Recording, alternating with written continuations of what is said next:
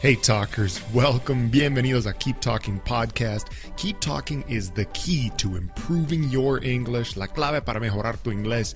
You have to keep talking in English every day. Hablar en inglés todos los días. We apply the same principle to our podcast. That's why we have a Keep Talking Podcast episode every day. Un episodio todos los días. Listen every day and then go speak every day. Keep talking. Hola, talkers.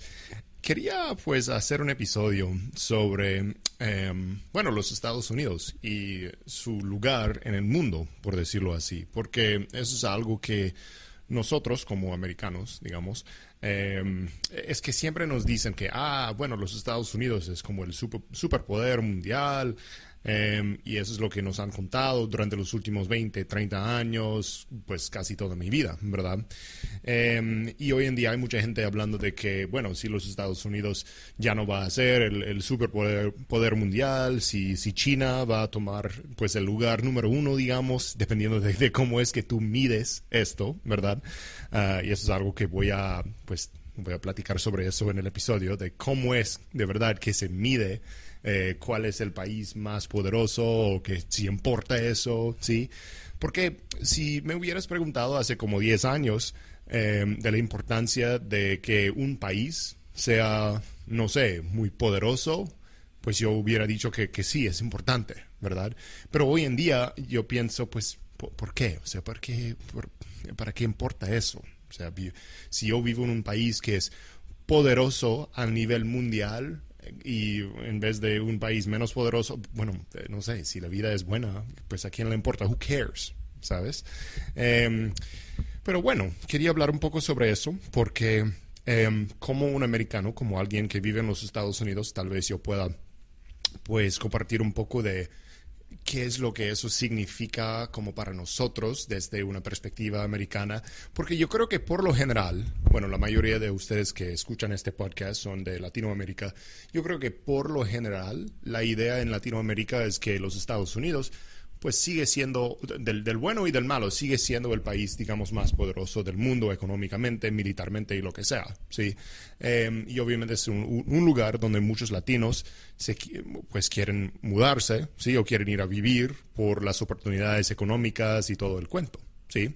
Em, ahora, hoy en día se habla de que, bueno, si, si China va a ser como el país más, más poderoso, em, porque básicamente, no voy a contar mucho de la historia, pero durante los últimos no sé, pues 34 años, digamos, eh, que es pues, justo cuando yo nací, hace como casi 34 años, en el 1989. O sea, desde que cayó la, pues, la Unión Soviética y todo ese cuento, los Estados Unidos ya se ha considerado el país más poderoso del mundo. O sea, nosotros usamos una palabra en inglés que es hegemony. Sí, no sé si en español sería hegemonía, no, no sé, la verdad. Pero básicamente US hegemony, sí, que los Estados Unidos ha sido el país más poderoso a nivel militar y económico y todo el cuento del mundo. Eh, y sabes lo chistoso. Yo creo que muchos de ustedes tal vez ya estén enterados de eso, pero al nivel militar es ridículo el, el, military spending, ¿sí? Porque si tú ves, estaba estudiando un poco antes de grabar esto de, ok, ¿cómo es que medimos cuál país es lo más poderoso o lo que sea? Si a nivel militar, pues en términos de personal, de, cuántas personas, o sea, cuántos militares hay de personas, pues en China hay más, hay como 2. algo millones de, de, personas en las fuerzas militares, en los Estados Unidos es como 1.4 millón o lo que sea. Pero del military spending, los gastos militares, los Estados Unidos sigue siendo eh, pues el país número uno por como tres veces, es casi como tres veces más que China y todos los otros países son aún mucho menos que eso. Incluso Rusia, que nosotros escuchamos tanto hoy en día sobre Putin y la guerra en Ucrania, yo creo que los gastos militares de Rusia son como el 10% de los Estados Unidos, si no me equivoco con las estadísticas que yo estaba viendo. Puede ser que yo me equivoque, perdón, pero eh, eso es lo que yo estaba leyendo. Em, y hablando sobre la economía y todo el cuento, pues de algunas medidas eh, ya dicen que, China pues ya ha pasado los, Estados Unidos para tomar como el lugar número uno en el mundo, ¿sabes? Y muchas veces, bueno, hay muchas personas expertos que hablan sobre la energía, ¿sí? Que China ya controla la energía, no sé, el petróleo y, cosas de varios países. Em, y hay esa nueva como ruta de seda, the New Silk Road, de que todo el mundo está hablando que China está, básicamente que China está tratando de controlar energía alrededor del mundo entero, ¿sí? Em, y la idea, bueno, eso sí me río, porque Em, yo creo que muchos americanos, aunque nosotros por lo general somos orgullosos de ser un país poderoso, por decirlo así, yo creo que la mayoría de nosotros estaríamos de acuerdo de que nosotros no tenemos como una vista, una visión de, digamos, de tan largo plazo. ¿sabes? Siempre escuchamos de que los chinos, o sea, los líderes chinos, tienen esta, esta visión de como muy largo plazo, ¿sí? De como 500 años vamos a controlar el mundo o que, que ellos planean mucho más para el futuro y que nosotros viviendo en esta sociedad que es los Estados Unidos de ah, carros, dinero y mujeres y no sé qué. Bueno, obviamente tienen esas cosas en China también, pero Ustedes saben a qué me refiero cuando hablo sobre la cultura americana. Es una cultura como de fast, fast food, fast todo, ¿sí? Muy rápido, todo. Eh, y no estamos planeando tanto en el futuro. Y está bien, ¿sabes? yo creo que nosotros, como seres humanos en el mundo actual, yo creo que no vale la pena mucho estar aquí para vivir por 80 años y estar pensando 500 años en el futuro. Es como que, ok, está bien si me importan los hijos de mis hijos, como dijo Juanes, los hijos de tus hijos, bla, bla, bla. Pero no voy a pensar tanto en el futuro, ¿ok? Eh, entonces, si los chinos quieren controlar el mundo en 500 años, está bien para mí. Eh, no, pero, y, eso, pues, vuelve a la pregunta aquí, eh, vuelvo a la pregunta de que, ¿por qué importa tanto? Why does it matter? O sea, el hecho de que el, un país, los Estados Unidos, por ejemplo, es más poderoso económicamente o militarmente, quiere decir que la vida está mejor en los Estados Unidos que en Uruguay o en, bueno, no sé dónde, eh, varias partes de Latinoamérica, en Santiago de Chile, sí. Eh, yo estuve en Santiago, por ejemplo, yo creo que eso es un, buen lugar para vivir para la mayoría de la gente que vive allá. Obviamente sí, cuando hay muchos problemas económicos, como los hay en, varios países, pues eso hace que el estándar de vivencia sea, sea menos, que las condiciones de la vida sean pues más difíciles, sí. Eh, pero yo siempre vuelvo a esta pregunta hoy en día de ¿por qué importa tanto? Yo creo que nosotros, muchos de nosotros los americanos, a veces todavía tenemos este orgullo de que, o sea, literalmente como decía Trump, Trump, em, make America great again, hacer los Estados Unidos grande o muy bien otra vez, ¿sabes? Em, y bueno, podríamos debatir de que si el país está en una mejor posición hoy comparado a lo que estuvo hace 50 años o 30 años o lo que sea, pero bueno. Yo creo que, em, bueno, culturalmente, eso es una parte muy interesante para mí. Em, porque, bueno, yo considero la cultura de un lugar más importante que la economía o las fuerzas militares. Obviamente es importante, yo creo que tener fuerzas militares, poder defenderse de algún ataque, lo que sea, ah, y tener una buena, buena economía también, pero la cultura es algo muy importante. Y nosotros culturalmente, bueno, yo podría decir varias cosas sobre la cultura de acá, de los Estados Unidos. O sea, una de las deficiencias es que nosotros no somos tan family oriented, ¿sí? La familia no tiene un lugar tan, digamos, importante en nuestras vidas como en Latinoamérica. También tenemos una cultura muy corporativa en el sentido de que no hay tanto equilibrio entre trabajo y, vida work-life balance, como decimos nosotros. Trabajamos mucho acá, trabajamos mucho y es que el día de lunes a viernes siempre está centrado alrededor del trabajo, ¿sí? O sea, em, es como, digamos, de, especialmente para las personas que tienen que manejar a la oficina, por lo general es de como 7 a 6. Yo sé que es así más o menos en otros países también a veces, pero yo creo que hay, es que yo creo que hay menos, hay menos enfoque total en el trabajo. Aquí en los Estados Unidos, literalmente la vida, por lo menos lunes a viernes, por lo general está centrada alrededor del trabajo.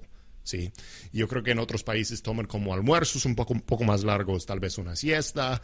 Em, y yo sé que en los países donde toman siestas, como en España, probablemente trabajan hasta un poco más tarde después, pero el punto es que hay como más, es una cultura más, digamos, relajada de lo que yo he visto en muchas partes como en Europa o incluso en Latinoamérica. Y eso sí es un problema acá en los Estados Unidos, lo que ha llevado a problemas de salud, dificultades. Bueno, ustedes vieron lo que pasó con la pandemia. De hecho, la pandemia por varios motivos, ha hecho que los Estados Unidos perdiera un poco su lugar como el país más dominante del mundo, porque se expuso de qué tan débil está nuestro sistema de salud y qué tan no saludables estamos como un país. Em, y eso es por cuestiones de mala comida y cuestiones, bueno, muchas cosas de que yo he hablado antes en otros episodios. Sí, em, pero eso es algo muy importante para que un país sea pues dominante en, el futuro, en un futuro, es tener una buena salud, una población saludable y todo el cuento. ¿Es población o población? Creo que es población en español. Creo que en portugués es populación y en español es población. Bueno, corrígenme si, si necesitan. Eh, el punto es, ok, ¿cómo es que medimos si un país está como en el, digamos, no sé, el, lugar más dominante, el lugar número, número, uno, del, número uno del mundo, pues quién sabe. Eh, la salud obviamente es algo muy importante, la familia obviamente es muy importante. Cuestiones de cultura son muy importantes acá también. Y es que, bueno, ni siquiera estoy hablando solamente sobre la política entre pues demócratas y republicanos, que obviamente eso afecta las cosas, ¿sí? Eh, pero también hablando sobre, pues, ¿cómo lo describo? Em, es que la unidad familiar, the family unit, acá en los Estados Unidos, está, bueno, he hablado en otros episodios de que yo creo que tenemos como una crisis de masculinidad acá en los Estados Unidos. Y yo creo que la familia de por sí está, bueno, muchas personas de la derecha dicen que el the far left, o sea, el izquierdo extremo, quiere derrumbar el sistema familiar por varios tipos de, como políticas, ¿sí? de querer permitir millones de abortos, de dar muchísimos derechos a mujeres que se divorcian de sus esposos o, el opuesto, hombres que se divorcian a sus esposas y todo el cuento. Em, pero básicamente están tratando de como destruir el, el, el, nuclear family, la familia pues nuclear principal. Y cuando digo nuclear family, lo que quiero decir es mamá, papá y hijos, ¿sí? Hombre, mujer y hijos. Okay. Em, y eso es como otro debate para otro episodio muy largo. ¿sí? Em, pero yo sí siento este efecto. Yo siento también a veces que acá vivimos en un país que es aún más, más y más casi que nosotros tenemos miedo unos a los otros, como que nosotros no conocemos muy bien nuestros vecinos. O sea, yo sí tengo un círculo de amigos, pero mis vecinos con quien yo vivo en este edificio no los conozco y eso es algo que es muy común acá en los Estados Unidos. Em, no sé, culturalmente, bueno, yo he dicho por mucho tiempo que culturalmente los Estados Unidos no es como el no sé, el, lugar, mejor lugar culturalmente del mundo. Y luego, bueno, para, voy a dejar la pregunta abierta de qué, tan importante es ser la economía más poderosa del mundo o tener las fuerzas militares más poderosas del mundo y todo el cuento. Bueno, eh, Obviamente la cultura de los Estados Unidos sigue siendo importante porque nuestra cultura se esparce a todas partes del mundo, con la comida rápida, con la moda y no sé qué más, ¿sí? Em, películas, especialmente canciones, no sé qué. Pero, bueno, em, otro punto para finalizar, y yo he hecho el mismo punto en otros episodios también, es que yo creo que, no sé, en unas décadas los países van a seguir siendo menos y menos importantes. Y las compañías, específicamente las compañías de las redes sociales ahora, pues casi se puede decir que son más importantes que los países, que tienen más poder. Google, Facebook, Amazon y no sé quién más. ¿Sí? Em, pues yo me atrevo a decir que, por ejemplo, Jeff Bezos, el CEO de Amazon, tiene más poder que Joe Biden, el presidente de los Estados Unidos. Yo, yo creo que sí, la verdad. Em, bueno, Em, es algo para pensar. Y yo he dicho antes que yo creo que en 100 años, yo creo que los países, the nation state, país, no va a ser la entidad más poderosa, digamos, a nivel mundial. Pero, bueno, eso es mi... Estoy adivinando, an educated guess, como decimos en inglés, una adivinación educada, si se puede decir así, no sé. Bueno, talkers, solo algo para que ustedes lo piensen. Em, Y obviamente si quieren venir a los Estados Unidos, pues vengan por favor. Sigue siendo un país chévere en algunos aspectos. Bueno, hablaremos otra vez muy pronto. Chao. Thank you for listening. Gracias por escuchar. Share Keep Talking podcast with a friend who you think would also like it. Let